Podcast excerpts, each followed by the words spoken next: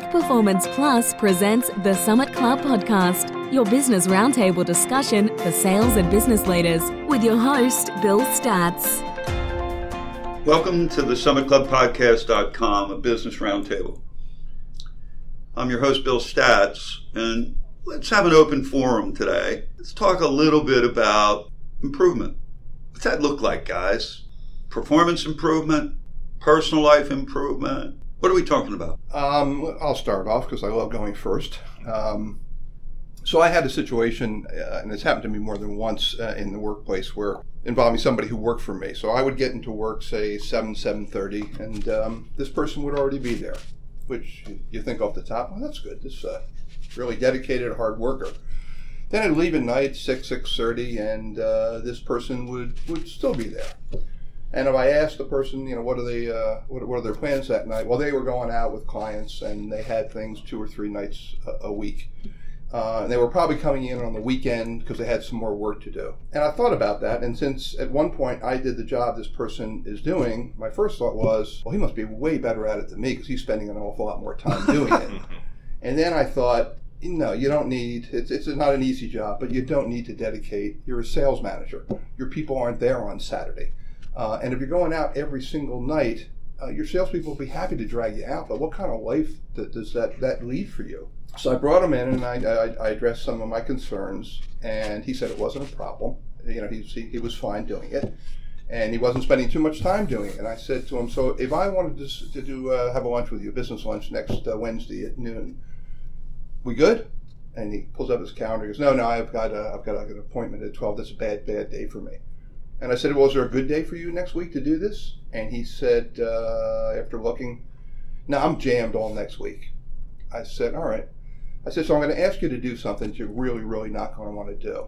And he said, What's that? I said, I want you to keep a calendar for the next two weeks of all your appointments and all the time you spend working. And at the end of two weeks, we're going to review it because I think you can spend your time I think your time can be better spent doing other things, and I don't think it's necessary to dedicate all these hours to work.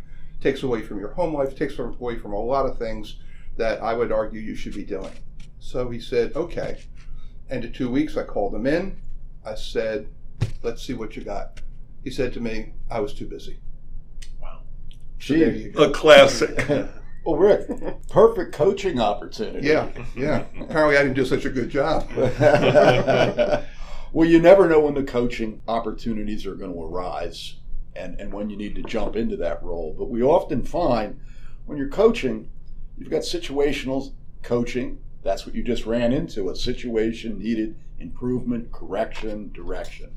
Then you have aspirational coaching. Don't you love it when somebody in your organization comes to you and says, I need to improve a particular part of my performance? And how can I get some coaching, whether it's internal or external, to achieve that goal? What so, do you guys think? So here it's kind of funny that it's pretty obvious of what our topic is for today. It's coaching, and uh, in many cases, we don't recognize the opportunities, and if we do, we're not really sure how am I going to go about it because it's not training, it's not education coaching's all about feedback, and uh, it's more about listening than it is telling. And why are we doing it? We're doing it to help people improve. Professionals are coached all the time. There's very few sport right now, including bicycle marathon riding stuff. I just read in the paper the other day, woman has a coach riding alongside her to give her cadence and feedback and whatever. So Today, we want to talk about coaching. Uh, the real opportunities, what do they look like, and how do we move forward? It's not an intellectual exercise. This is an actual rubber on the road improvement activity that can help you grow yourself and grow the folks that you are coaching. So, we're here with Rick, John, JT. Let's dive into some situations and take them apart. Well, before we get started, if someone's listening, how do they know if they even need a business coach to begin with? Is it something where they keep finding themselves on probation. They keep stubbing their toe one way or another. They find themselves, like Rick just talked about, I'm at work 80 hours a week and I couldn't tell you what I did. How do they know if they even need to, to get involved with this? Well, a lot of them don't know, which Exactly. is part, part of the problem. The, the ones that come to you who know they need it and ask for it, they're they're easy. The ones who, who don't really understand that they need a coach are the ones that are a little bit more difficult. Because I think anyway, uh, if you don't know that you need a coach and your your uh, manager suggests to you that you do need a coach, the, the first thing you take that as is criticism. And now whether it's constructive or not. But so I think if you're the one going to somebody suggesting that they need a coach, whether you're going to do it, whether it's going to be an outside organization or someone else. I think you have to sort of understand that and and put it in a way that um, you know we're here to help you. We want to make you better. You're you know uh, you're not failing, uh, but you can improve. Discuss their goals, discuss their objectives, uh, and, and see if they understand that they're not doing everything they need to do. But again, if you're the one broaching it, it's a little bit more difficult than if somebody comes to you and goes, hey, you know what, I, I think I need some help in some of these areas. So then, if you have to talk to an employee or even a, a counterpart, a buddy of yours that you see that they keep stubbing their toe, how do you tell them? Well, I th- again, I think you have to be really direct about it, Yeah. and and try to do it in not in a non-threatening way. You know, if you go into somebody and say, "Hey, you're failing. You need a coach, and you better get one really soon, or you're not going to be working here anymore," I would suggest it's probably not the best way to do it. Well, you know, you uh, initially you had said, you know, let's not get bogged down in sports, but it, it's one thing comes to mind about. Well, you got to tell them. We have a situation in Philadelphia in baseball where one of the players is not very passionate and not running the ball out and doing this, and the coach, the manager, sits him down and never tells him why he's sitting down. So. What kind of coaching is that? Yeah. You know, you you've got to make it clear about why you believe they need help.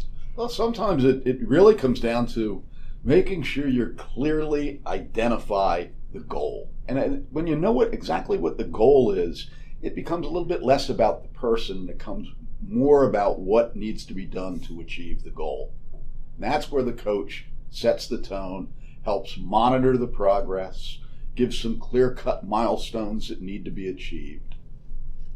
See, you know what's funny when you say that? Just think about how your work life is is like inside your car. And which is bigger, the windshield or the rearview mirror? It's the windshield. And so on these situational opportunities where someone's making mistakes or their life balance or Rick's story, whatever, you're kind of looking in the rearview mirror and seeing how they've done what they've done. And then what you're really trying to do as a coach is to get them to look through the windshield and say, okay, what, what can I do to help you going forward? And, and it may be going forward with a situation that's a problem that needs to be fixed. Or I know, John, you're working with people right now where it's not so much a situation that you're trying to fix, but it's an aspiration, it's a goal, it's an objective that they're trying to accomplish. But it's the same metaphor, really. It's like look in the rearview mirror, see what's going on. If it's not working way it could, then let's take a look out the windshield and help somebody do better moving forward. Bill, one of the easiest ways to coach is if you have an aspirational player. You know, they already have an idea where they want to go. The real value in coaching, though, and the, the coach that really achieves the greatest victory is the coach who has a situational That's where the person doesn't really want No. the coach, but they're getting a coach. Exactly. There's a there's a problem. There's a situation that needs to be cured. Yeah. Well, when you jump into a situational coaching environment, and regardless of the goal or or achievement that you're looking for, but if you turn that person into an aspirational coaching environment, think about it. You've taken a situation and now you've converted this person's mindset to an aspirational coaching situation where they're looking out the windshield. What's the bigger picture? What are other routes that I can take? What are what are exits that I have not considered on this road that I can now clearly see? Now you've taken a situational coaching opportunity and turned it into an aspirational coaching opportunity. And you know what? It's funny because we can't forget that some people give up. Some people have on their own tried, and I don't I don't use the word the F word failed, but they just give up and say, you know, it is what it is, and it might just need that spark of somebody saying to them, like your scenario, Rick, where you know it doesn't have to be this way. I've right. done that job why don't we just talk about how we might approach doing some things differently? Could change your world. Right. And a lot of those people, they, they don't know they need to coach. Yeah. They don't really look at what they're doing closely enough to try to, you know, understand that maybe they're failing. Who wants to know that they're failing? So uh, I, I, had a guy that worked for me years ago, uh, and I think the other part of this, if, if, if it's situational, sometimes against you know your own better judgment, you got to be really, really direct with people. So this guy wasn't doing well, and I called him in, and I was gonna, and I had a conversation with him. And in my mind, I covered everything uh, that I wanted to cover to suggest to him he needed to do better. He wasn't doing a great job compared to the other people working there.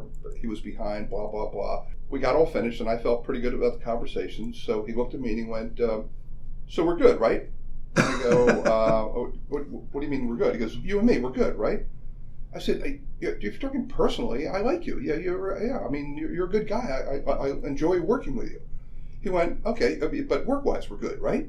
I said, were you here the last 20 minutes? that would be a no. Right, and he said, yeah. What are you talking about? And I, I found, although I don't always like to do it, I said to him, listen, if I had to decide today whether you were coming back in tomorrow to work, I would decide to tell you not to come back in. And he said to me, well, what are you, what are you talking about?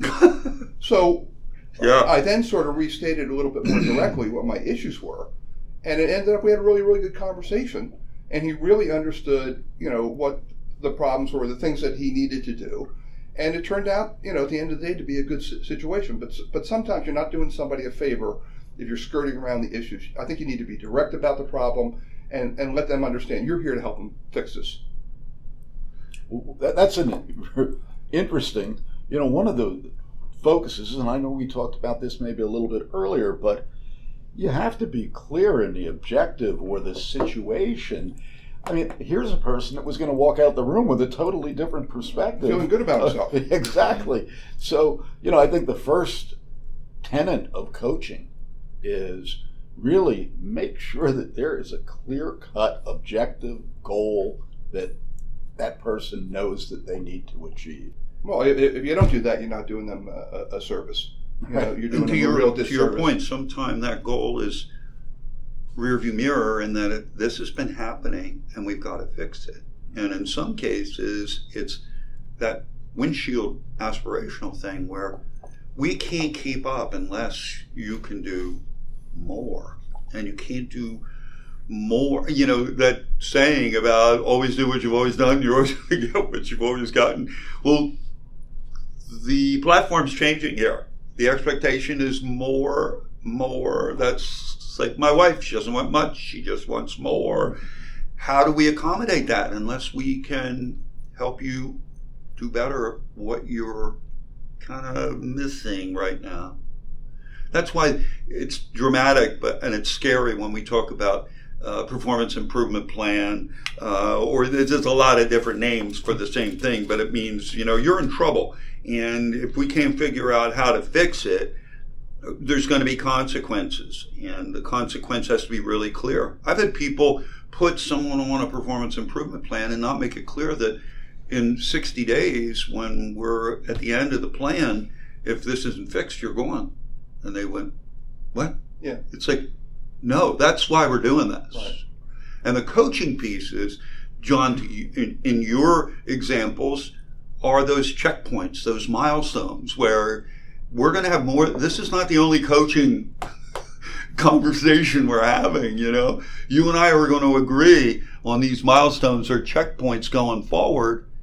And if it comes up again, well, I haven't had time to do that. Guess what? Yeah. Yeah. Don't come in. Right. So if, if you're running a company and you're having a, an employee that is on a, a PIP or a just flat out probation, whatever you want to call it, for that employer, is it their best interest to get a coach for that situation for that person? Because I'd imagine if you're the manager, it's just more on your plate all of a sudden to take this person under your wing for the next 30, 90 days, how long it is.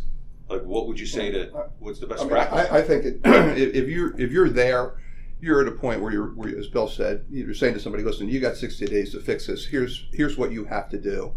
Uh, I don't know you're going to get a coach who's going to help you get through that. Now, ideally, that person would be aware that they weren't, you know, uh, doing the things they needed to do, and either got coaching prior to that. so the coach, the manager, or even the individual that realizes they need it, they should get a coach before it comes to Yeah, that would- end yeah. game situation. But I mean, they, they need to be made, made aware, you know, uh, maybe uh, 120 days out or six months out that uh, this is not working. You know, you need to do a better job. Here's some things I want you to work on.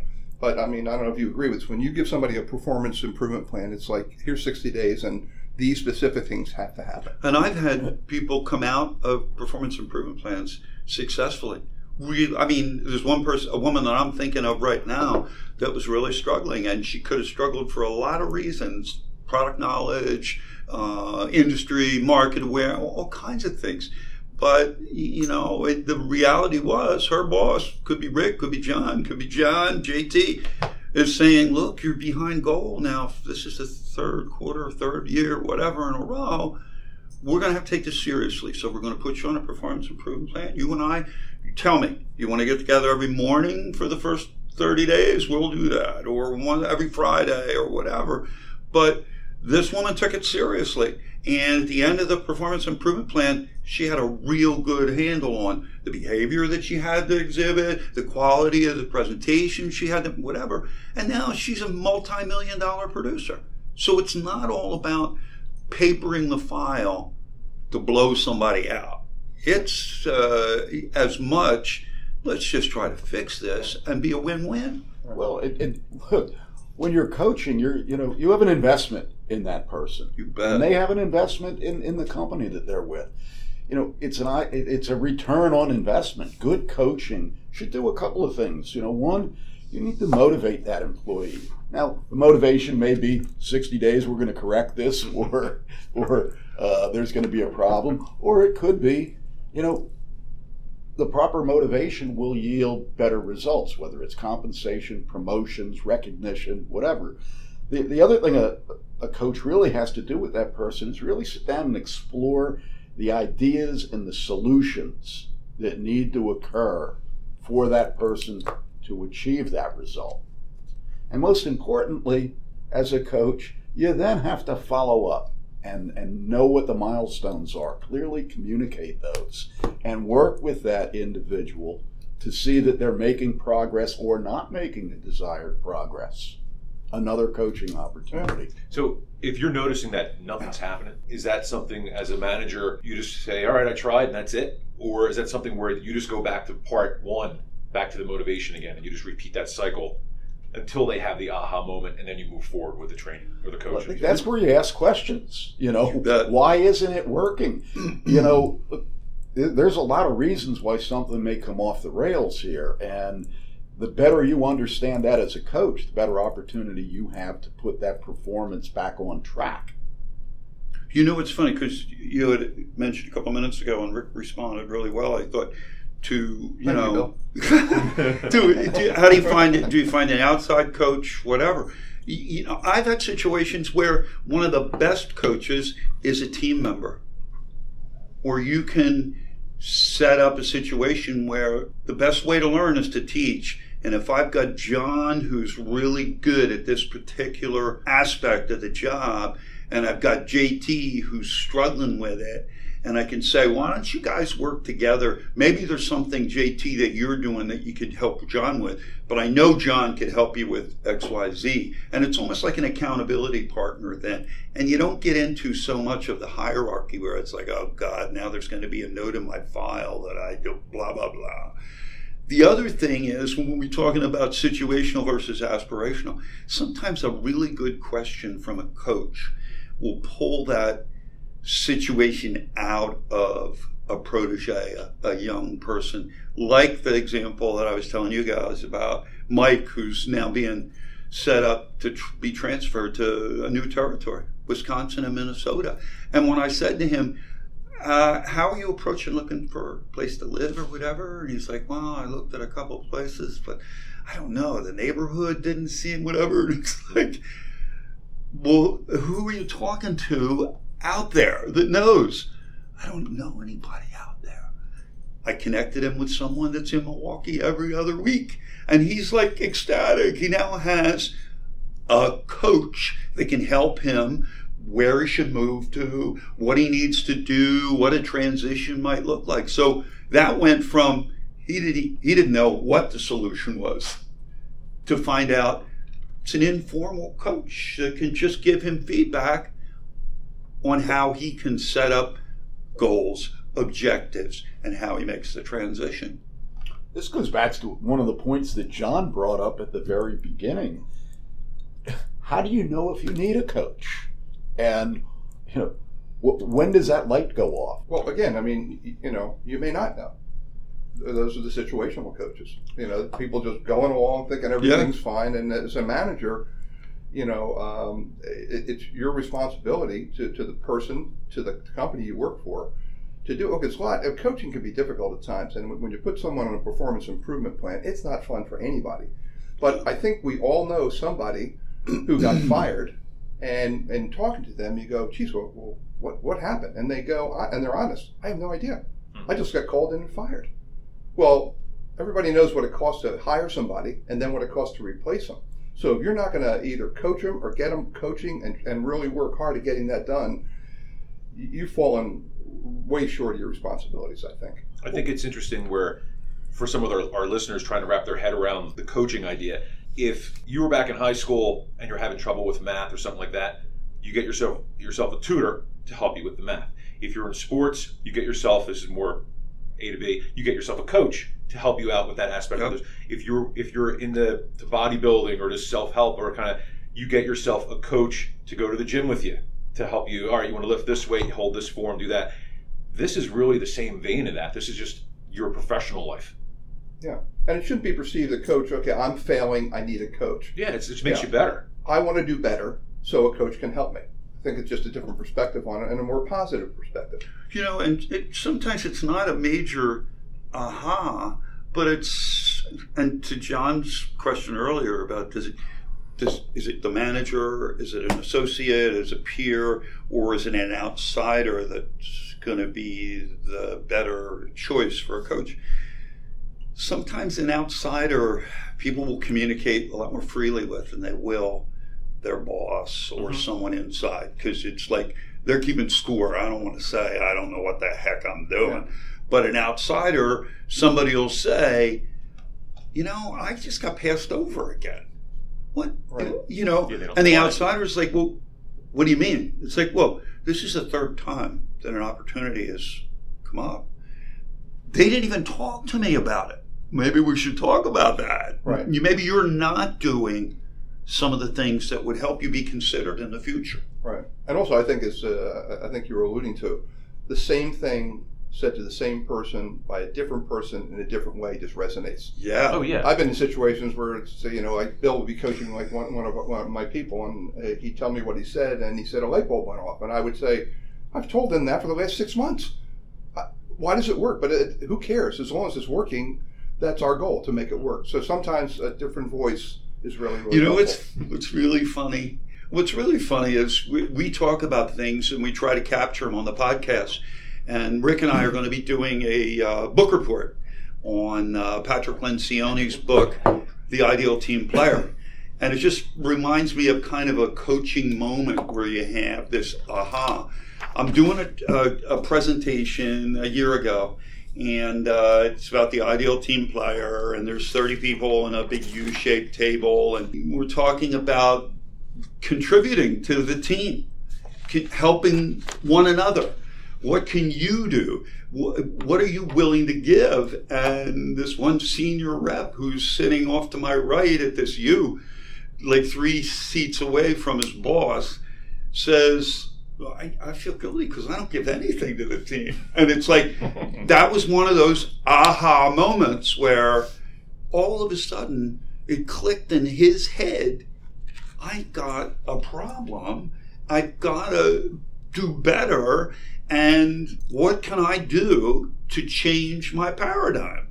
And for him, whether it's a coach, me, his boss, a peer, that's a huge thing because now all of a sudden it's a solving a problem situation, but also as aspirational because he wants more out of what he's contributing to the team. Let's change directions just a little bit here. I think this is a good opportunity for us to explore, you know, the coaching or mentoring role and some of the characteristics. Uh, you know, one of the most important things a, a leader can do is learn to coach his team or mentor his team. You know, when I look at mentor, if I look at mentor as an acronym, let's let's look at some of the things that that, that leader should be doing. Well, first we hit M. We need to be motivating and generating ideas. You know, again, whether it's situational or aspirational, you still have to motivate the person to participate in the activity. E would be the explore. Explore ideas, solutions, and scenarios. Rick, you suggested recording your schedule for an entire week and, and seeing how that might you know benefit that person's time management. The N in the mentor acronym would be notice that employee's response and the degree of commitment they have to the solution. This is going to tell you a lot. The T is going to be to theorize different uh, impacts and ideas with the options that are generated. The O in mentor is to outline a plan. Know, know what you have to do to achieve the result. And the last, the R in mentor is review.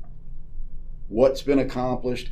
How are you operating against the outline, the ideas that have been presented, and be able to really rate the performance, rate the improvement. What do you guys think? I think one of the things that we have to kind of wrap that whole mentor acronym around is a T word trust. They have to trust you. If, if there isn't a trust there, um, you know, I, I don't know that you can motivate anybody, but you can certainly provide the right environment for them to motivate themselves. But if they don't trust you, I don't, I don't know how you can do that. Well, you know, that brings us to really what what techniques and, and, and characteristics should a coach have? Obviously, trust is huge, but you certainly have to have a positive attitude. You know, if you, You bring somebody in and and you have a look of doom and failure on your face when you're talking to them, trust me, it's not going to work. Yeah, yeah. Yeah. Come and sit down and close the door. yeah, that's a, that's a good way to Power start. drain out of that person's face, no matter what the conversation. Well, one of the things that you you've mentioned before is this whole idea of coaching. You you can't do as I say, don't do as I do. you know, you got to walk the talk. Otherwise, I don't know how you're going to coach somebody else. I mean, you know, That- that's the modeling. You know, you've you- got to model it. You have to model it. You either got to show it, or you got to be able to cite the examples that show the behavior you're Yeah. trying to get. Ram Charan in the book Execution says in there, you're going to get the behaviors that you exhibit and you tolerate. And that's, I think, a big part of setting up your approach to coaching. Because for you to go in and try to help someone solve a problem that you already have and haven't solved, forget it. I mean, th- th- there's no credibility there, let alone trust. So I think it really, you have to model it. Great point. The next step, you know, it's, it's, it sounds redundant, but the next step is actually the coaching.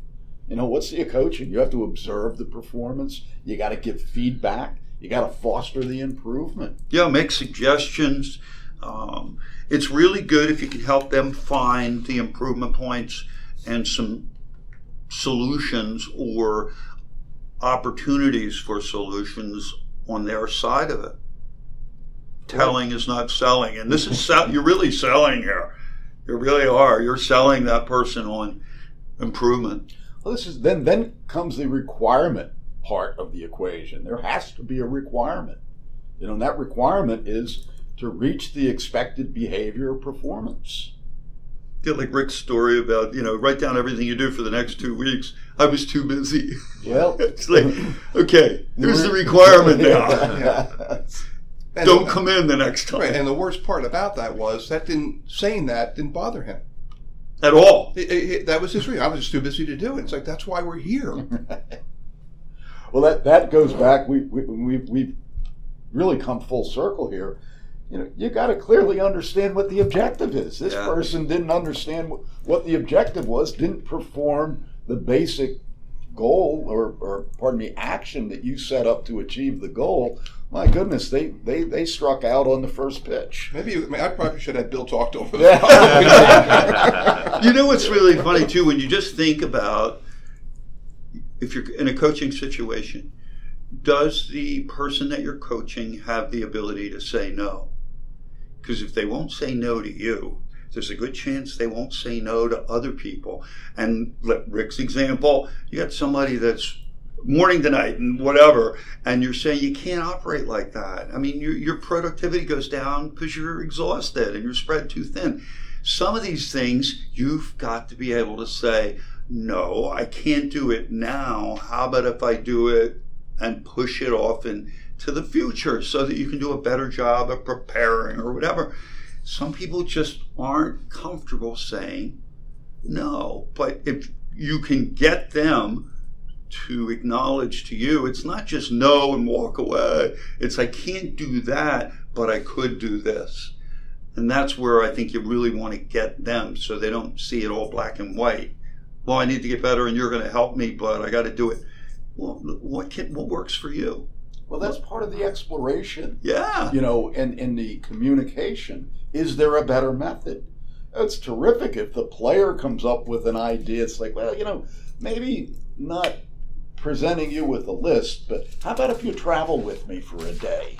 You know, we all Yeah. learn in different ways. Some are visual, some are auditory.